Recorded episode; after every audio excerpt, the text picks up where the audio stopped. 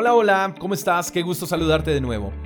En el libro de Habacuc, capítulo 3, verso 2, dice algo interesante. He oído todo acerca de ti, Señor. Estoy maravillado por tus hechos asombrosos. En este momento de profunda necesidad, ayúdanos otra vez como lo hiciste en el pasado y en tu enojo recuerda tu misericordia. Sin lugar a dudas todos hemos oído de Dios, de lo bueno que es. Oímos que Él es misericordioso, amoroso, tierno. Oímos que es un Dios que bendice. Pero ¿no crees que sería mejor pasar de oír de Dios a oír a Dios? Todos hemos visto cómo Dios ha obrado en otros. Y a veces hasta nos hemos preguntado, ¿y yo cuándo? Vemos cómo Dios actúa a favor de otros, bendice a otros, prospera a otros, sana a otros. ¿Y nosotros cuándo? ¿No es así?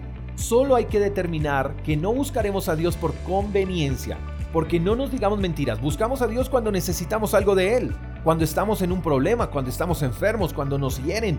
Tratamos a Dios como el genio de la lámpara, que debe estar guardado hasta que lo necesitemos, que debe salir de la lámpara cuando necesitemos algo de Él. Incluso creemos que Dios está para concedernos todos los deseos, y cuando eso no pasa, nos desilusionamos, y no por culpa de Dios, sino por la perspectiva equivocada que tenemos acerca de lo que Él es.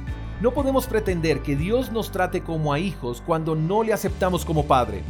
Te maravillas de lo que Dios hace con otros, pues Dios tiene cosas maravillosas para ti también.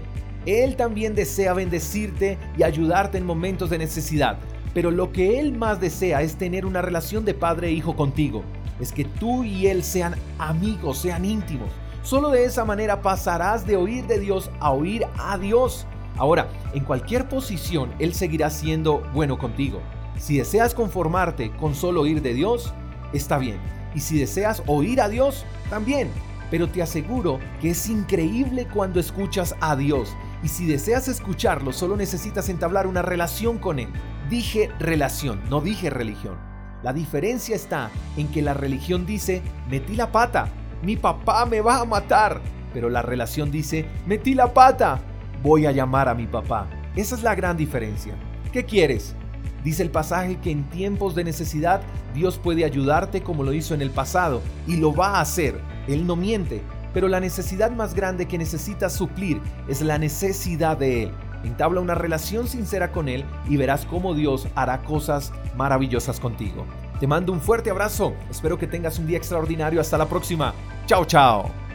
Gracias por escuchar el devocional de Freedom Church con el pastor J. Echeverry. Si quieres saber más acerca de nuestra comunidad, síguenos en Instagram, arroba Freedom Church Call.